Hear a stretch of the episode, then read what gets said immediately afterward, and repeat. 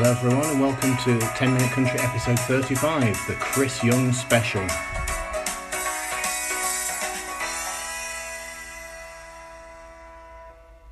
That's right, we're here at episode thirty-five, um, which is thirty-five percent of the way towards one hundred, I suppose. We're aiming for that hundredth episode. And today we've got a special guest on the podcast. It's Chris Young, the amazing, the talented, the award-winning Uh, Chris Young, who is touring the U K next month with uh, Lindsay L, and uh, he's going to speak to us on the phone um, all about his past, his future, and uh, his new song Raised on Country. Uh, and so, without much further ado, let's get on with it. How are you? I'm wonderful. How are you? I am well. I'm all the better now. It's lovely to speak to you this afternoon. Absolutely. Uh, it's a, it's a real privilege. We're big fans of yours at Lyric Magazine, so uh, thanks for giving us your time. Hey, thank you guys. I, I like I said, it's afternoon for you. It's kind of mid-morning for me. So uh, I'm very, very happy to talk with you. No, that's great. And um, you know, it's uh, it's uh, it's a it's a privilege to speak to somebody, you know, with the with the charting career and the touring career that you've got. So uh, you know, I'm excited to speak to you about the future. But if we could talk about your past a little bit first, would that be all right? Of course. Um, George Strait released his uh, new album Honky Tonk Time Machine a couple of weeks ago, and if I could put you in that time machine and take you back to two thousand six, just after you'd won Nashville Star, what piece of advice would you give to yourself?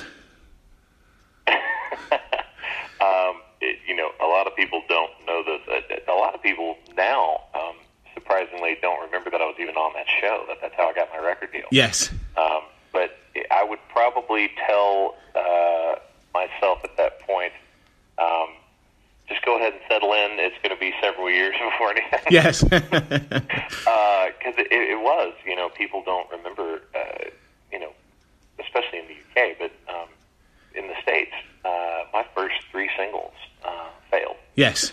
So um, my first single release, I did a full radio tour, went out and saw one hundred sixty-two stations physically. Was right. In the station, all over the place. and, uh, lot lot of uh, rental cars and, and uh, cheap cheap airline flights. Yes. And uh, first single died at thirty-seven, and then uh, we released another single. It died at fifty-two. Right.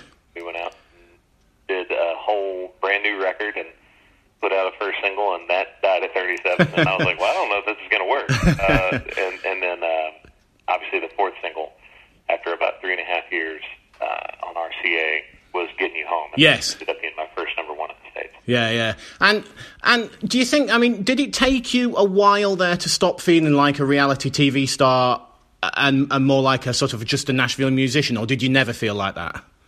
No, I, I mean, I grew up in Nashville too, so I, I think I had a little bit of a different perspective. Sure. Um, you know, I I had already done the, uh, I'd been pitched around town, I've been passed on by every label. uh, so, you know, I had I had a lot of the same stories that that uh, everybody else had, so uh, yes. We could all kind of sit and commiserate together a little bit.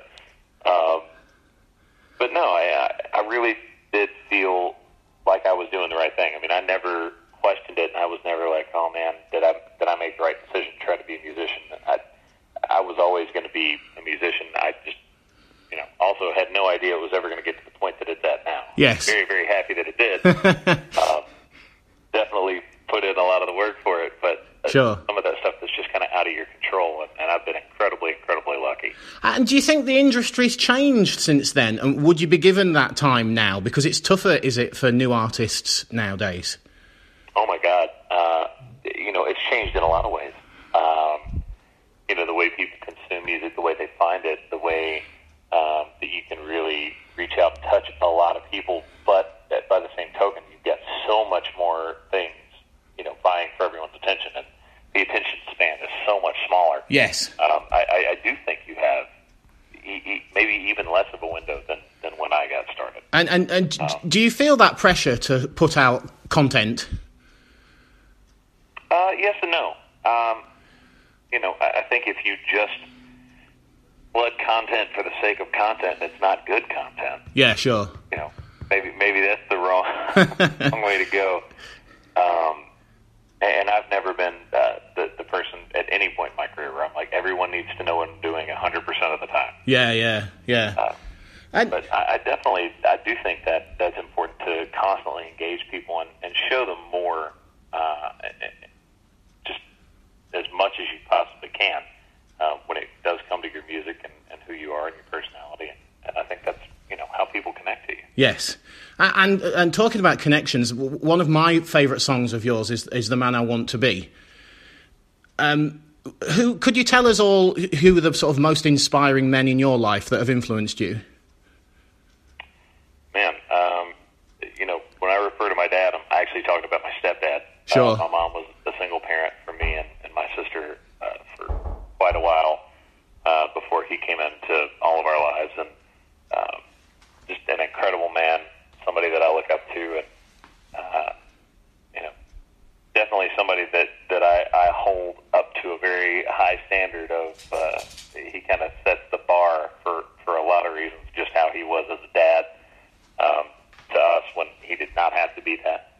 Um, you know, how he treats my mom. Yes, yeah. It's about life. And, uh, that song for me actually was, was really cool the way that that came together. Um, when we were cutting that record, we were down to kind of the last day where we were cutting maybe two, maybe three songs, and um, I got walked into the studio uh-huh. that we were cutting, and I'd already told them, I was like, look, we've already got enough ballads. We're done. We don't need any more ballads for this record. Like, I don't, I don't want people to, you know, take an Ambien and put this album on and go to bed. Like, this is not what I'm going for. And uh, somebody had just recorded that, and they, they walked the demo into the studio and was like, you have to hear this. Um, ended up cutting it, and, and you know, yes. one of the longest runs at number one that I've had. Yeah, and, and, and it's just such a phenomenally deep song. Oh, it's an incredible song. Uh, that That's one of those, you know, people ask me a lot, they're like, when you're a writer, when do you cut things that you didn't write? I was like, that's the perfect example of, I heard that and was like, man, I wish I'd written that. I yeah. cut this. I can understand that. And yet the big the big two songs off the last album, Losing Sleep and, and Hanging On, were, were not ballads and a sort of a bit more pop leaning for you? Uh, maybe, yeah, especially sonically. Um, yes. Not my voice, but the, the production style. Um, we did a couple things that were just a little bit different. Um, you know, and, and both huge if, hits. If you, if you compare that to what I just put out with Raised on Country and everything yes. that's going to be on this record, Um, this record leans a lot more traditionally, so to speak, um, a lot more organic instrumentation. So, right. Uh, it just depends. Album to album, it, it's always going to be a little bit different. I, I would never want to make, you know, kind of a carbon copy of, of a record that I had already made. Yeah, yeah, yeah. I mean, Lo- Losing Sleep was on the charts for thirty-eight weeks and Hanging On was on the charts for forty weeks. Did that sort of block any other releases from the album?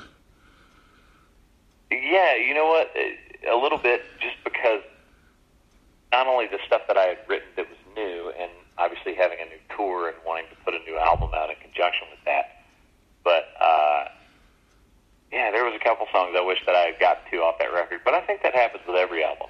Do, do you know what the two are on that album that I, I rank in the top ten you've ever written or ever recorded? So oh, man. I would go, I would go Blacked Out.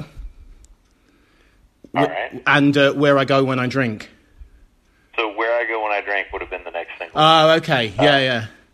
Yeah, that, it, both of those songs are really special too, so I, I appreciate that. Thank you. Where, where was your headspace when you wrote Blacked Out? You know what? It, we had just written, we wrote two songs in one day the day that we wrote Blacked Out, and I had that title sitting around on my phone, and I was like, I really, I know this is, you know, not a happy song. I, I just think it's a really cool idea. And uh, I, we wrote like a, I can't even remember the name of the song. We wrote like a really upbeat, happy, right down the middle tempo. Yes. And it, it was just okay. Yeah, yeah, yeah. It was, it was all right. And then uh, three of us were all sitting around and, and uh, like, well, do you guys want to get together another day? Or I was like, well, maybe we start this before we get out of here. And I threw the title out, and, and that song fell out in about forty-five minutes. I was like, oh, this is way better than the first thing. I mean, the first time I heard that song, I like literally played it three times be- in a row because I just, it was such an impactful song.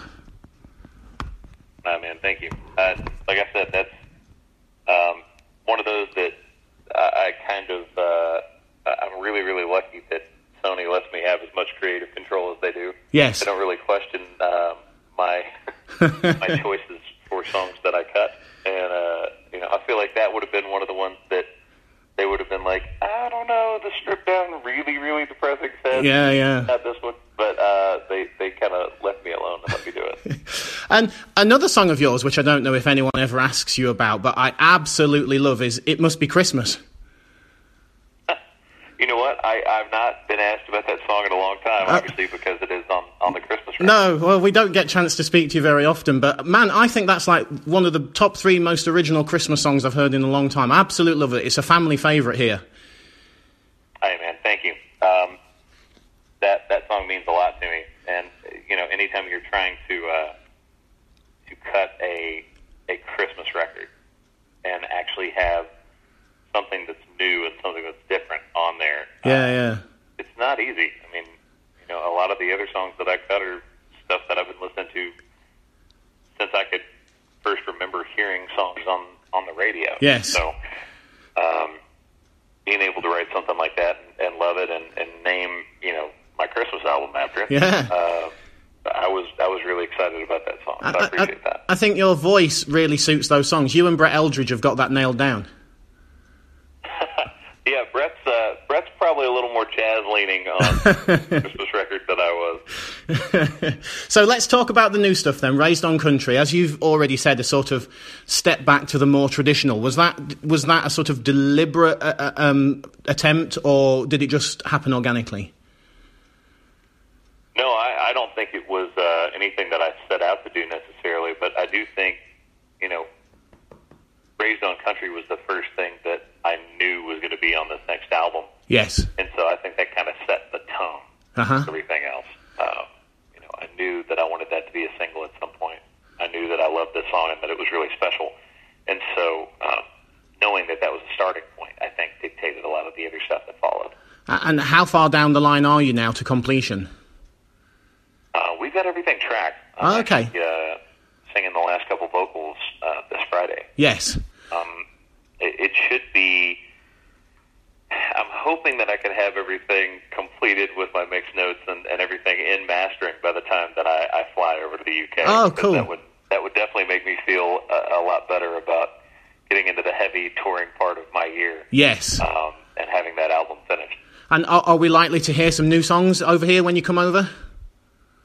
I, you know what? It's going to be a little bit of a mix. I, I definitely want to play some of the new songs, but, um, you know, by the same token, it's been a while since I've been over, so everybody's going to want to hear the stuff off the last album and the album before that. So, sure, yeah, yeah.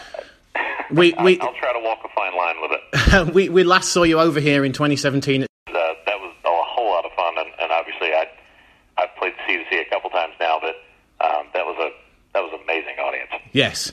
And um, you were over here with Brad Paisley, who uh, he, he helped induct you into the Opry as well, didn't he? Yeah, he's he's a friend, and um, I feel really lucky to be able to call somebody that I listen to as much as I did Brad coming up uh, a friend. Yes, he he really and truly is, and uh, that was just an amazing, amazing night.